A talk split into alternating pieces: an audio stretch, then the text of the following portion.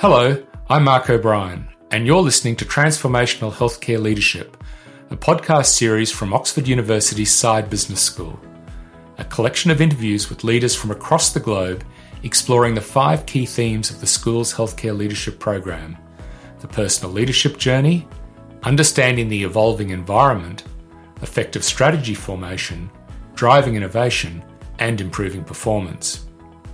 The COVID 19 pandemic precipitated massive disruption in healthcare. So, how have healthcare leaders responded to this challenge? What are they thinking? What personal journey are they on? How do they survey the changing landscape? What strategies have they tried or intend to try to ensure their team, their organisation, their country not only survives but thrives? In this episode, my colleague and the academic director of the Oxford Healthcare Leadership Program, Dr. Eleanor Murray, interviews Rana Nabulsi and particularly explores the themes of driving innovation and improving performance with a strong value creation lens, including respond challenges of climate change. Dr. Rana Nabulsi is the head of operations and quality, pathology and genetics at the Dubai Health Authority in the United Arab Emirates. With a PhD in quality management and an executive MBA from INSEAD on her leadership hand, and a master's in genetics and a Bachelor of Laboratory Science on her scientific hand, Eleanor began by asking Rana about her interest in eliminating waste and driving efficiency in the diagnostic sciences, particularly using lean methodology. In fact, healthcare systems worldwide are moving towards value based healthcare and sustainability. In order to create patient centered environment, we are responsible of improving the value of diagnostic laboratory testing by reducing waste that is cost. Most waste in healthcare industry and diagnostic laboratories is mainly in the following areas transportation, inventory, motion, waiting, overproduction, overprocessing, and defects. For example, we had implemented lean strategy to reduce the patient waiting time at sample collection areas or phlebotomy areas. Also, we consolidated all laboratories at primary healthcare centers to reduce duplication of services, to share analyzers, equipments, and consumables, and hence increasing efficiency, productivity, and reducing cost. Currently, we are in the process of optimizing test utilization and reducing repetition of tests or unnecessary tests. We are encouraging our clinicians to follow the Choosing Wisely guidelines. Previously, we were able to decrease the defects in the testing and diagnostics, coding, billing by implementing Six Sigma and continuous auditing. We are encouraging just-in-time inventory system. We don't over-order or over-purchase because we believe as this is a waste. In addition to this, we studied the physical movement flows of our medical team, our staff in the lab, and we tried our best to streamline the patient and the staff experience. We reduced the journey to personnel through eliminating waste of motion by keeping supplies within reach and having the equipment located in convenient places. In general, we are focusing on all sustainability practices that's helping us in reducing waste reducing plastics, reducing water consumption, energy consumption, and hence, again, lean management. Rana, I think this ties in very nicely into your work on addressing climate change by reducing the carbon footprint of the laboratory. And if I understand correctly, laboratories are the biggest contributor to single use plastic waste, power, and water consumption, and the production of toxic chemicals in the healthcare world. So, what initiated your interest in driving strategy to address climate change by reducing this waste? Uh, in fact, globally, laboratories are using a lot of resources. In general, labs are 10 times more consumers for energy and five times more consumers for water than office spaces. Labs are throwing 5.5 million tons of plastics to the environment on a yearly basis. So if the labs are willing to divert just 2% of their lab plastics from the landfills, they would be saving more than 100 million metric tons of carbon dioxide. So We have to agree all that our planet is at risk. We have to pay now, and the costs are upfront. Global warming and climate change is a global crisis and responsibility that goes beyond national borders. Climate change and global warming as a result of not having the right sustainability practices. Accordingly, what initiated me and gave me the interest is to find the needed uh, efforts to build leadership at the top to drive a strategy sustainable practices and healthcare system in order to save the environment. In addition to this, we are suffering day and night from natural resources scarcity, shrinkage in biodiversity, pollution, and energy transition. Finally, we have to admit the fact that is ESG pressure from government, NGOs, organizations regarding sustainability and climate change. So the growing noise about climate change and sustainability will make us work hard in laboratory departments worldwide to focus on uh, reducing energy, water, waste, plastics, and reducing the pollution to the environment and save the planet for the future generations. Yes, and in, in preparing for this interview, you spoke of your passion for improving the financial health of healthcare and the dilemma of reducing costs while still improving outcomes. Can I ask you to speak about your drive to spread values based healthcare? Uh, in fact, the concept of implementing value based care is to provide highest practices for patient outcome and reducing cost simply because if we are financially sustainable, we can sustain providing the services to our patients everywhere. And as you know, nowadays, the incidence of chronic diseases are increasing day and night and the price of innovative technologies are increasing day and night. So it's very important and very critical for governments and private sector to work hard on linking uh, the patient outcome with the payment as well. So pay for performance has to be an encouragement for uh, healthcare providers, payers, and patients who are paying out of pocket spenders uh, that they have to link uh, the outcome with the cost. And the advantage of value-based healthcare is that the payers and the patient shall pay less money to achieve better hope better healthcare outcome. At the same time, we are encouraging providers to achieve efficiencies, uh, productivities, and greater patient satisfaction. Other stakeholders like suppliers, like uh, other industries, regulators, insurance shall align their practices as well to improve patient outcome, reducing cost. So we save societies, our societies and communities becomes healthier while reducing overall healthcare spending. As a summary, value-based healthcare will encourage reduced healthcare spending and at the same time it's for better overall health. I'm interested in that in terms of how you start to influence people around that to see the benefits of value based healthcare. The fact that many insurance companies are becoming very strict uh, when it's covering elderly with the chronic diseases, with the pre-existing conditions. People are spending from their pocket money, and insurance is not willing to cover genetic testing, for example, and high complexity testing. The fact there's a big pressure from governments and societies to utilize the innovative technologies, AI, data science, and other machine learning machine uh, new technologies to be introduced to the healthcare system, whether in treatment, whether in diagnosis. Accordingly, patients are uh, a critical situation where they need to save money. At the same time, they don't want to spend too much because of inflation, because of too many challenges worldwide. At the same time, they need the best healthcare system built on AI, built on data science, built on innovative technologies, telemedicine, uh, online consulting. So that's why we have a big uh, passion towards value-based healthcare. And remember, it's like patient outcome above cost, but it's not just financial cost, it's environmental cost and social cost. So the concept of sustainability here in full alignment with value-based healthcare and full alignment with pay for performance. Thank you. And you're also a strong advocate for international benchmarking of healthcare costs and outcomes.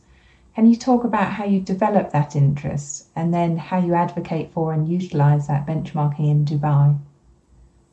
Benchmarking is an art of measuring your processes, your patient outcome by comparing your industry with other uh, healthcare organization in the same industry. So we need to search for best in class performance.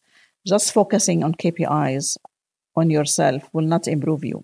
Comparing your figures, such an average length of stay, cost of a procedure, infection rate is not enough. It will lead you to wrong conclusion and decisions. Just looking on the figures and what people are doing in other organization or state art healthcare uh, organization will teach us how to get their best practices and how to leapfrog our patient outcome uh, in minimal time and achieve clinical excellence with cost effectiveness. And as we know, a society is struggling with the challenges of cost containment, in addition to the fact that the chronic diseases, uh, elderly, aging, uh, neurodegenerative disorders, all these are chronic and very burden and heavy burden on societies, on governments. Accordingly, we need the best outcome for our patient with the least cost. That's why I need to compare myself with other organization best in the market when it comes to clinical practices and clinical outcome because the patient deserves to implement best practices for him and he deserves to have the best services, maximize client satisfaction, and improved patient outcome. So, as a summary, we need to utilize benchmarking to identify our strengths and areas of improvement and facilitate the development plans and identify our gaps in order to monitor the progress and our achievements. Thank you. And, and how open are others to sort of adopting those same benchmarking practices that you're describing? Because as you say, it's best in class, but some of the challenges in healthcare are maybe that data is not always available, or there's uh, people maybe don't want to adopt those benchmarking practices. In fact, we are facing currently sustainability metrics, uh, as like when it comes to patient outcome, clinical practice outcome, clinical pathways, is there in the literature available. We have an issue when it comes to sustainability practices. We cannot benchmark our uh, sustainability practices with other uh, healthcare organizations simply because this is a new and uh, understanding. Still, many healthcare organizations is not digesting the fact of how to implement sustainability inside their organization. Accordingly, we cannot find benchmarking. We don't have goals. We don't have targets. So the best scenario is to keep comparing yourself with the previous year, keep improving and the percentage of improving. And then till you find many organization, health care organization, start the research, start publishing their um, achievements and success stories, and they're measuring their success here we can start the benchmarking. It will take time. As you said, it needs data, it needs global efforts and collaboration to put everything on the table, and people will start comparing themselves with the best practices in the market. Yes, and are there industry sectors that we can look to that uh, that health can look to as examples of best practice in this? In fact, we have some common best practices when it comes to water waste, uh, uh, electricity uh, consumption, um, environmental hazards. We can share with industrial areas. Uh, they have uh, hazardous and toxic material. Healthcare uh, organization have also hazardous and toxic materials polluting the environment. So definitely we have an overlap, and we can compare our industry, and we have some benchmark when it comes to gas green uh, gas emission intensity and uh, turning these uh, practices into carbon footprint. But some uh, practices in healthcare organization, like surgeries, for example, anesthetic drugs and gases, we cannot compare these areas with uh, other industry. It's just inside the healthcare organization, and we need uh, to create a benchmarking uh, between uh, our healthcare organization and best in practices for these practices. Thank you. And uh, I know that you have another deep interest, uh, which is in genomics. Can you tell us about how the Emirates is looking to use genomics to improve the healthcare and well-being of the population? Uh, well, uh, recently the Emirati Genome Program is an initiative focused on providing preventative and personalized healthcare for citizens of United Arab Emirates.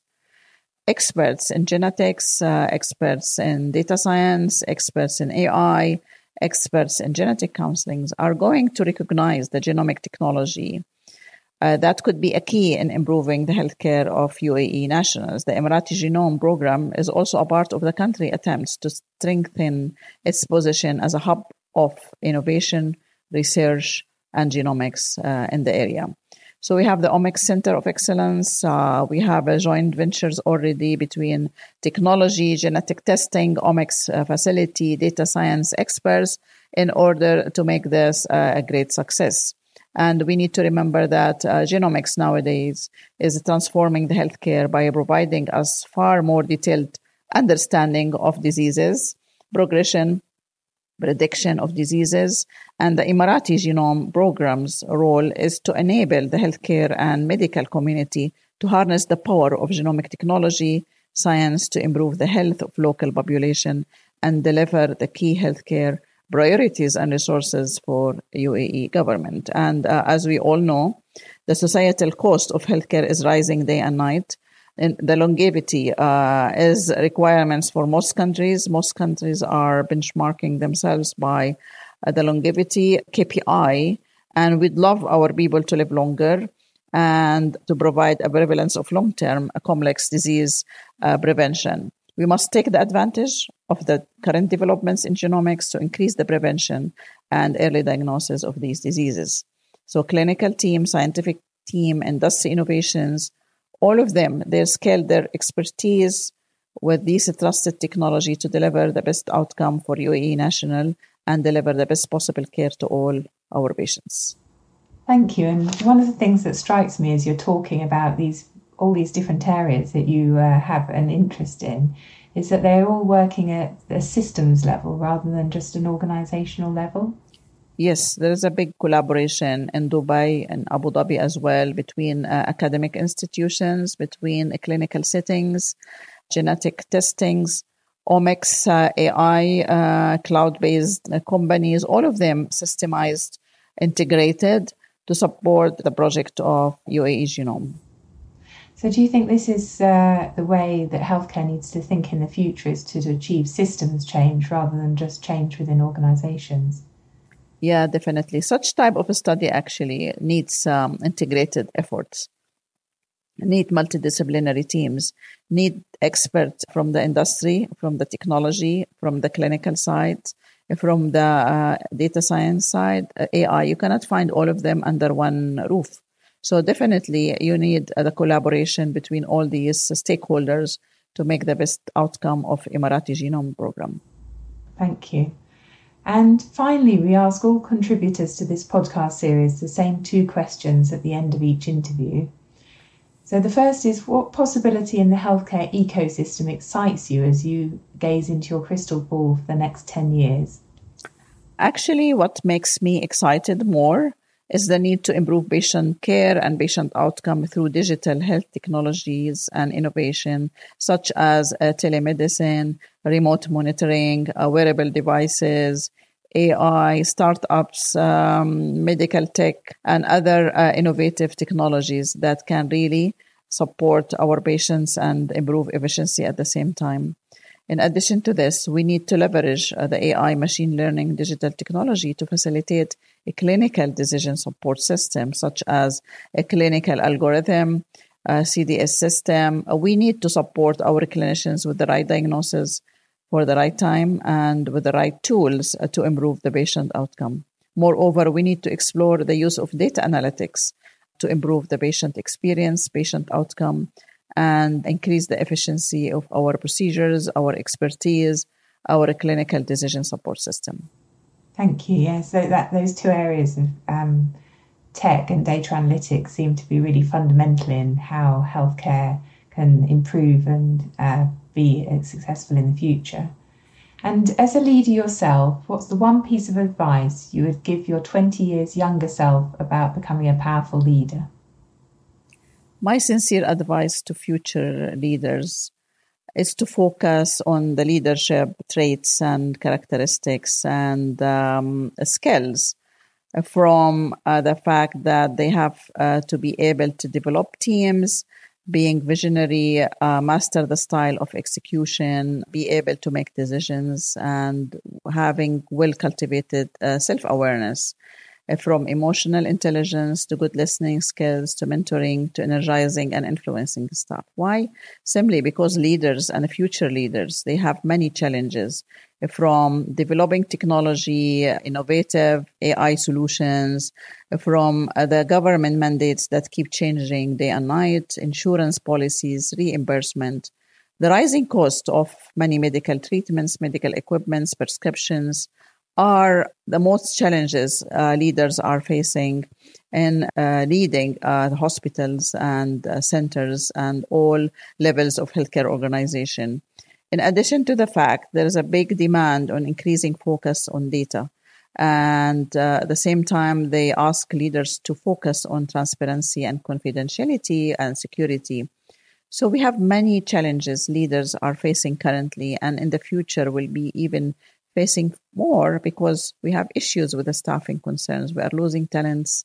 We are having some um, specialties that not becoming attractive anymore, and we have sometimes burnout of some our staff. So all these challenges really needs um, a good skills, knowledge, experience, maybe certification, maybe training, maybe credentials in business, finance, healthcare administration, um, strategy, policy and then uh, know about the insurance, know about the finance, know about the industry, how to negotiate with suppliers, how to speak the language, because healthcare is really siloed between hospitals, regulators, insurance, industry um, stakeholders like vendors, uh, suppliers, uh, regulators. At the same time, some leaders they don't have the language uh, to link between both, uh, and they don't have the same skill sets of linking and aligning the sustainability of the organizational from financial side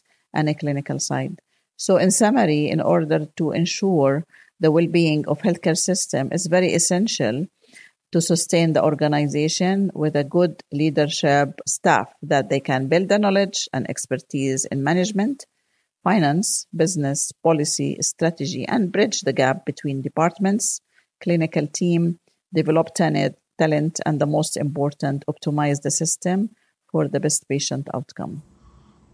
Thank you very much. I think that's wonderful advice. And uh, I think it really emphasizes that uh, technical skills alone are not enough to move the health system forward, but uh, all these broader leadership skills are what are needed to really make that fundamental change. Yeah, I agree with you, uh, Eleanor. And uh, currently, we can see many uh, clinical team are moving for other credentials and certification and sustainability in business and finance, in um, policies and um, insurance, HR, uh, other industry that really very critical for healthcare system to sustain, maximize uh, patient outcome, and meeting uh, the society demand when it comes to the best uh, innovative technology, the telemedicine, uh, wearable devices, AI infrastructure, uh, data security, genomics, and other uh, challenges we are requested to introduce inside our healthcare organization. Yes, I think there's some real nuggets in there that are important, particularly this idea of being able to share the same language I think one of the challenges in healthcare is that there's, as you say, it's very can be very siloed, and each silo has its own terminology and language that others don't necessarily understand. I agree, Eleanor. In addition to this, as we started, we are saying financial well-being of healthcare organization will ensure the sustainability. Clinical team, nursing, support services, they have nothing to do with the finance and the costing and the capex and opex, and they will not negotiate with the suppliers they will not look into balance sheet, for example, Excel sheets. They don't talk the strategy language or the policy language and the business, what's happening in the market. So we need leaders to fill the gaps between departments, engage teams, develop talent, and at the same time optimize system efficiencies within the healthcare context. Yes, yeah, I think that's very true. So Dr. Rana Nabulsi, it's been wonderful listening to your passion and your expertise today. Thanks so much for giving us generously of your time. Thank you, Eleanor. You have been listening to Transformational Healthcare Leadership, a podcast from Oxford University's Saïd Business School, where we speak to outstanding healthcare leaders from across the globe who share their insights on healthcare leadership as we navigate the complexity of modern healthcare delivery. And for those interested in furthering their healthcare leadership journey, by joining us at Oxford for the executive education offering that I and my colleague Eleanor Murray have the privilege of leading at Saïd Business School you can find details about the Oxford Healthcare Leadership Program in our show notes. We'd love to see you at Oxford. Transformational Healthcare Leadership is produced by Chris Ashmore Media, and if you enjoyed listening, please subscribe to hear further episodes and tell your friends. Thanks for listening.